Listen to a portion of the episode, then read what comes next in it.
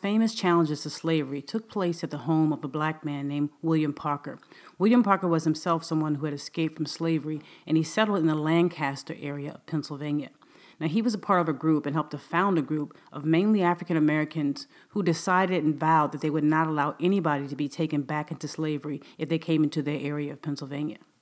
On September 11, 1851, a man by the name of Edward Gorsuch showed up at William Parker's door. He believed William Parker was hiding and holding some people that he owned, and he was there to claim them. See, Edward Gorsuch was a man from Maryland. He was a slaveholder, and he had come to Pennsylvania looking for several men who escaped from his property. He had with him a federal U.S. Marshal named Henry H. Kline, as well as a group of other men and members of his family. And they were there under the authority of the Fugitive Slave Act to try to claim four men whom they believed were hiding in William Parker's home. It was early in the morning when Kline, Gorsuch, and the others showed up at William Parker's door. They began to bang on the door, and what they did not know is that William Parker had gotten word that they were on their way, and he was inside and ready and prepared. When no one answered the door, they simply came into Parker's home. They demanded that the four men who might be hiding in Parker's home come out, and they explained that they had a warrant under the authority of the Fugitive Slave Act to claim those people. William Parker yelled down to the men that there was nothing in his house that belonged to them and that they should leave his home. But before he could do anything else, things started to get really heated. Henry H. Kline, the U.S. Marshal, then decided to come upstairs after much back and forth and yelling. But when he came upstairs, Williams, William Parker's men and William Parker were armed and they also had guns. They fired down at, at Kline and he had to retreat. Parker told his wife to go upstairs to the upper room they had and to sound the alarm. She ran upstairs to their upper room and she stuck her horn outside of the window and she began to blow. Now, Kline, Gorsuch, and the others who were downstairs didn't know what was going on, and they told two of their men to go outside to see if they can get a better idea of what was happening. The two men climbed up into a tree, and there they saw, out of the window, William Parker's wife sticking a horn and blowing and sounding an alarm.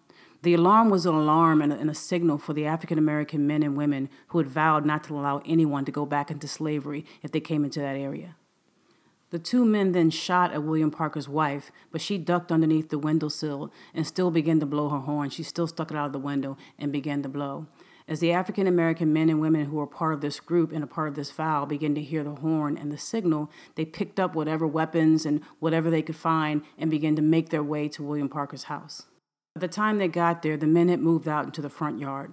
Gorsuch, Kline, and the others who were with them had gone out into William Parker's front yard, and William Parker and the people and the men who were with him had ran out after them.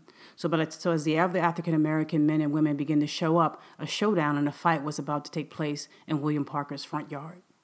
As the fight broke out, Henry H. Kline and the other men who were with Ed, Edward Gorsuch ran. They decided to run. They ran into the woods nearby, and some of them were very seriously injured.